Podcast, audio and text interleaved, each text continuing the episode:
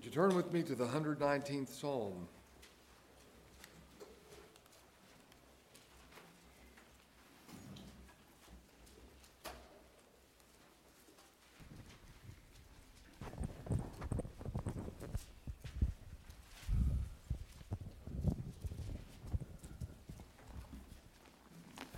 Beginning in verse 17, Psalm 119.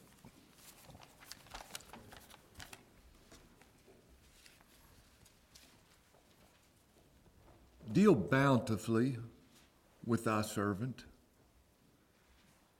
that I may live and keep thy word. Open thou mine eyes, that I may behold wondrous things out of thy law. I am a stranger in the earth. Hide not thy commandments from me. My soul breaketh for the longing that it hath unto thy judgments at all times. Thou hast rebuked the proud that are cursed, which do err from thy commandments. Remove from me reproach and contempt, for I have kept thy testimonies. Princes also did sit and speak against me but thy servant did meditate in thy statutes. Thy testimonies also are my delight and my counselors. Let's pray.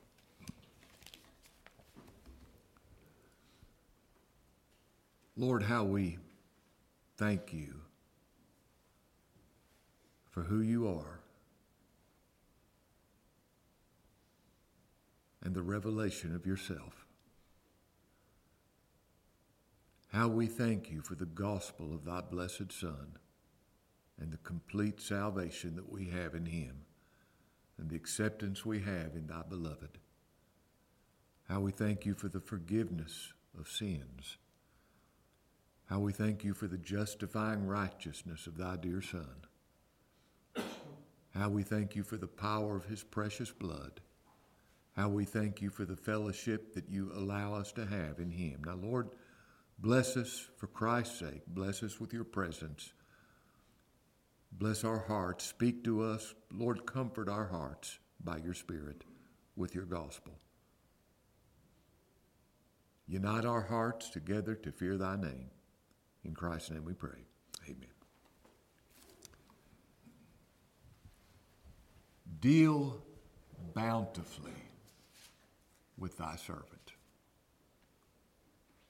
Can't you pray this prayer? Deal bountifully with me by your grace. John Newton wrote this um, hymn. He's the one who uh, wrote Amazing Grace. Come, my soul, thy suit prepare.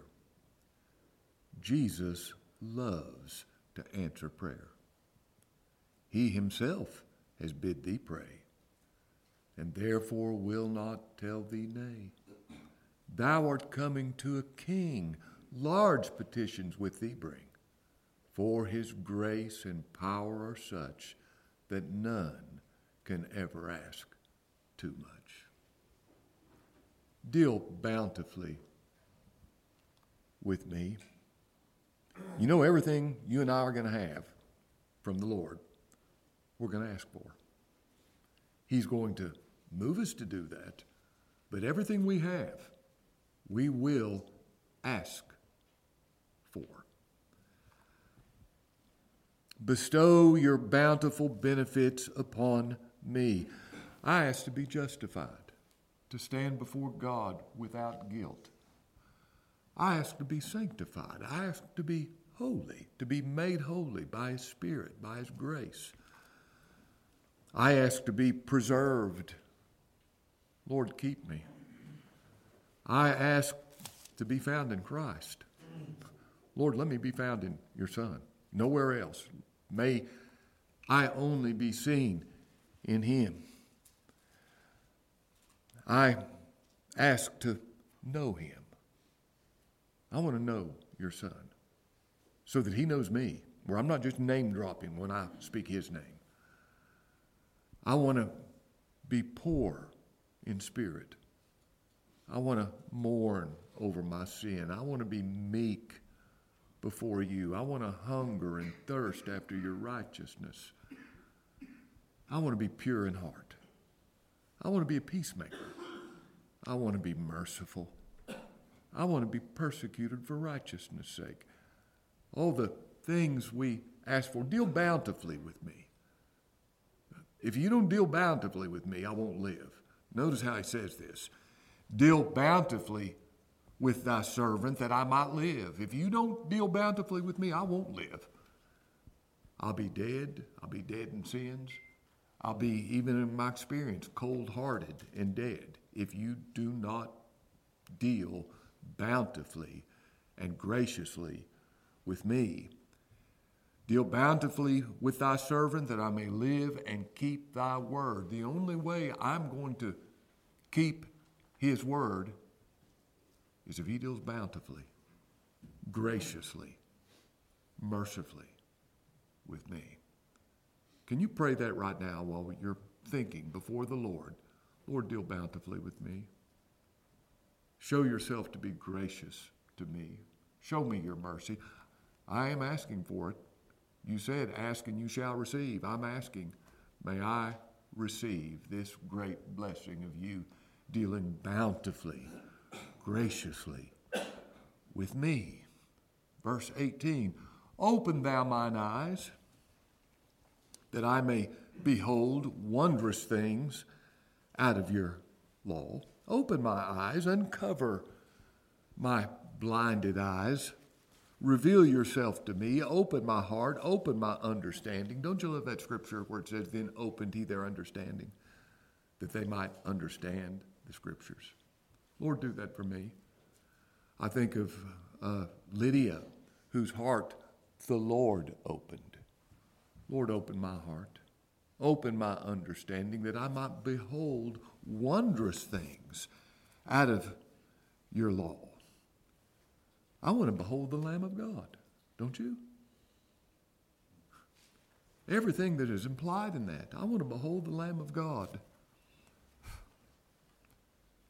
I can't do that except you open my eyes. I want to behold these wonderful things out of your law. And the thing that is, this doesn't come from education, only by revelation. Open my eyes. I'm completely dependent upon you to open my eyes and open my heart that I might behold these wondrous things out of thy law. And you think of the wondrous things we behold, the character of God, his holiness, his beauty, his immutability his righteousness, His mercy, His grace. Oh, what a glorious God God is. the wonders of God becoming flesh, the wonders of justification. Actually, standing before God is absolutely righteous, and it's not as if I'm righteous, I am righteous. What a wonder that is. What a wonder union with Christ is to be eternally united to Him. I mean, I want to behold these wondrous things, and they are wondrous things, aren't they? I mean, we're sitting here and thinking these are glorious, wondrous things. Open my eyes that I may behold wondrous things out of thy law. Verse 19 I'm a stranger in the earth. You know, I was just thinking about this. Um, I go into a grocery store or something like that, and I think, I'm a stranger. This is not my home. These are not my people. I'm a stranger. I'm not of this world, nor is any other believer. We're not of this world.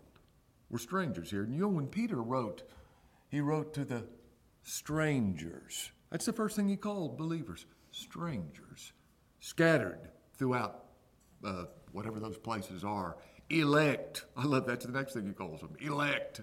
Don't you love the way the Bible uses the word elect? You know, people, the elder to the elect lady. That's the, that's the language of the scripture. And yet, people, uh, religious people, don't even acknowledge this. Strangers. Well, I'll tell you what, strangers are elect, aren't they? Elect according to the foreknowledge of God through sanctification of the Spirit and belief of the truth. Elect. Elect. I'm a stranger here. I'm a stranger in the earth. Every believer is. Hide not thy commandments from me. In this state, living in a world which has no knowledge of the living God, hide not your commandments from me, so I will be aware of them, that I'll love them, that I'll know them, the commandments of the gospel. I, you know, I love the way everything the Lord says is a commandment. Everything.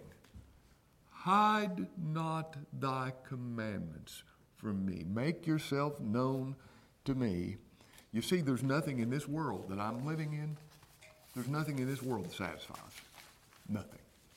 Hide not thy commandments from me. Verse 20 My soul breaketh. That's strong language. My soul breaketh for the longing that it hath unto thy judgments at all times. Now, don't miss this. Uh, How often are you not even thinking about the Lord? How often do you go through a day without thinking about the Lord? It's awful, isn't it? It's awful.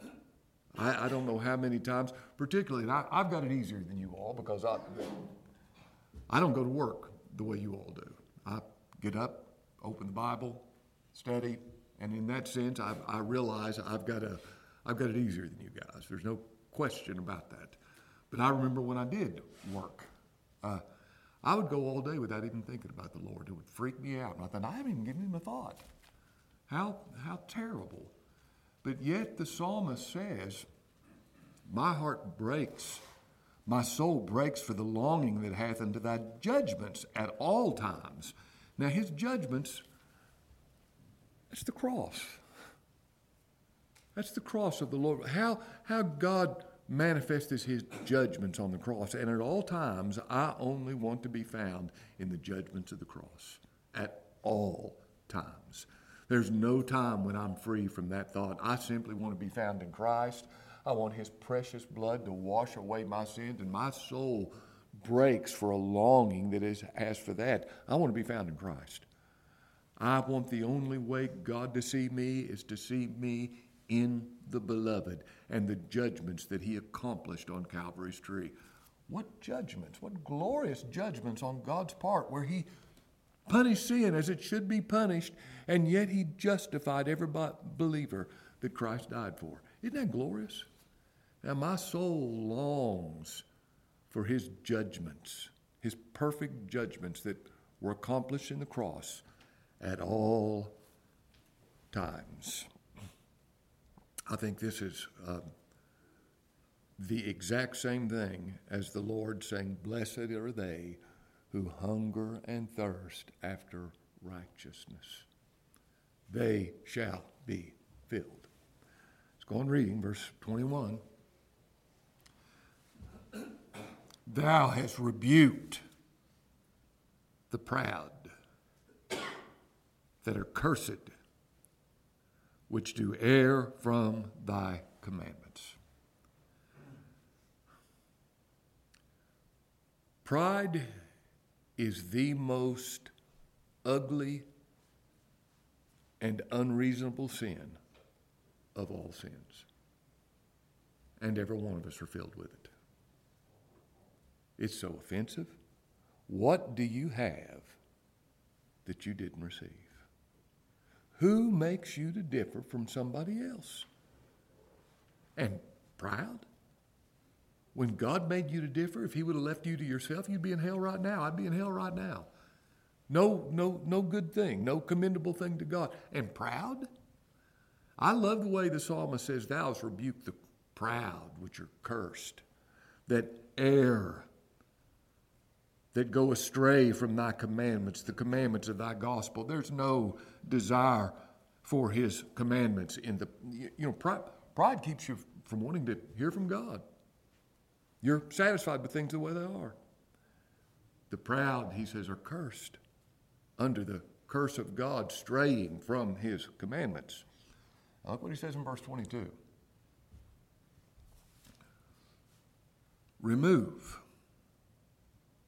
And now let's, let's stop there for just a second. Remove my sins. Make them to be gone. You know, the Lord can do that. he can do that. Only He can do it. Nothing's too hard for Him. I love this uh, remove. Remove this bad attitude. Remove these wrong thoughts. Remove this stupid way of looking at things. Remove it. Make it to be gone. I can't remove it, but you can. And that's what I'm asking the Lord to do. Remove this from me. Remove it. It's going to stay here if you don't take it away. Remove this. Now, this is the prayer of every believer's heart. Remove my sin. Remove it. Cause it not to be. Lift it off from me. Remove it. With every bad thing you can think of about yourself, ask the Lord, remove it. Remove it. I got plenty of things to ask for Him to remove, don't you? Remove. I love that word. Remove. He says, Remove from me reproach and contempt. The reproach and the contempt of sin. Don't you dread the thought of bringing reproach on the Lord through your conduct and your attitude, bringing reproach on the gospel? So, this is a believer. so, this is, these are the people of God. Oh, I don't want I don't want to bring reproach on his name or contempt on his name in any way. And that's why I say remove from, from me this reproach, this contempt that, that comes with my sin. Remove it from me. Cause it to be gone. For I have kept thy testimonies. Do you know if I'm justified, I can say that about myself. I have kept his testimonies. He's pleading this on the justifying work of Christ. I've kept thy testimonies. If I'm in Christ, I have. It's what's called justification. It's a perfect standing before God's holy law. I can say I've kept thy testimonies in Christ, every one of them. And that's our ground for asking these things because of Christ's righteousness. I've kept thy testimonies. Don't, isn't that glorious? I mean, he can say that, and you can say it too. I've kept thy testimonies because if Christ kept the testimonies, I did too. I was in him. When he kept them, I kept them. I've kept thy testimonies. Isn't it glorious to be able to say that in Christ? And that is his, his ground. Now he says, um, princes, verse 23. Princes also did sit and speak against me. Now, first of all, you know that's the Lord speaking. The princes of this earth, the great of this world have never had any love for Christ or his gospel. Princes did speak against, did sit and speak against me. The world will never love. The world will always speak against the gospel. They find it offensive. But I love what Paul said in Galatians chapter 1. He said, If I yet please men, if men were pleased with what I said, I should not be the servant of Christ. If the world is approving of what I'm having to say, what you're having to say with regard to the gospel, you know what that means? We're not servants of Christ. The world will never approve of the gospels. Though princes, the great of this earth, speak against uh, the gospel of the Lord Jesus Christ, how much does that bother us? None. None at all. Princes also did sit and speak against me, but thy servant did meditate in thy statutes, in thy word. Don't you love the word of God? I do. You do. If I'm a believer, the word, I, I love this book that reveals to me the character of God that reveals to me who I am, that reveals to me God's way of salvation through the Lord Jesus Christ. I love the Word of God. You know, when I read this Word, meditate on it, I know God wrote it. I, I mean, the, I, I, and I'm more amazed by it now than I've ever been. The glory and the power of it. I love the Word of God because it reveals the living Word, the Lord Jesus Christ. I love the message of the Scripture. I, I, I love, I love the Bible, don't you? I love the Bible. It's God's Word. And what you think and what I think about God Himself is seen by what we think of His Word. He says, I will meditate, I will, I will chew on, I will digest thy word. Only by his grace. I realize I won't do it unless he opens my understanding, unless he opens my heart. But oh, I want to meditate on his word. That's what we're doing right now. We're meditating on his word, the word of God. He says in verse 24, Thy testimonies also are my delight. And notice the language. Um, his testimonies, what God testifies of. One of my many favorite scriptures is where Paul said to Timothy, Be not ashamed of the testimony of our Lord. Aren't you glad he testifies? Be not ashamed of the testimony of our Lord, nor of me his prisoner, but be thou a partaker of the afflictions of the gospel. And you know what it says next? It says, He saved us. This is His testimony. He saved us, not according to our works. He saved us and He called us. He saved us and He called us. I love the order of that, don't you? He saved us, then He called us. I want you to think of the impact of that. Before the calling was the saving. And when He saves, He calls. And when He calls, we respond, don't we? Lazarus, come forth. I don't think I'm going to. No, it doesn't work that way at all. When He calls, we respond. That's what, that's what we said. Lord, call me. Call me. He saved us and He called us. This is the testimony of the Lord. He saved us and He called us with a holy calling, not according to our works, but according to His own purpose and grace which was given us in Christ Jesus before the world began. I delight in that, don't you? I delight in that. I delight in the testimonies, the testimony of the Lord, what He bears witness to. He's called the faithful and true witness, isn't He? Thy testimonies also are my delight and my counselors. Now, don't miss this. And my counselors. Now, I am not speaking against counselors. I'm sure they have uh, the place where they can help. But they're nothing compared to the Word of God. The Word of God is my counselor.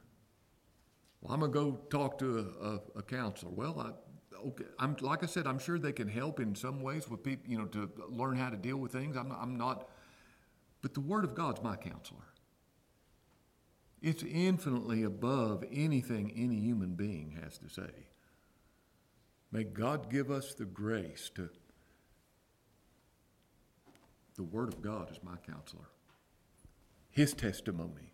This is so sure, so pure, so perfect what God says. May the Lord give me the grace and you the grace to say this with David Thy testimonies are also my delight and my counselors. May we hear the wonderful counselor. What a glorious book this book is that reveals the glorious Savior, the Lord Jesus Christ. This is the counsel of God.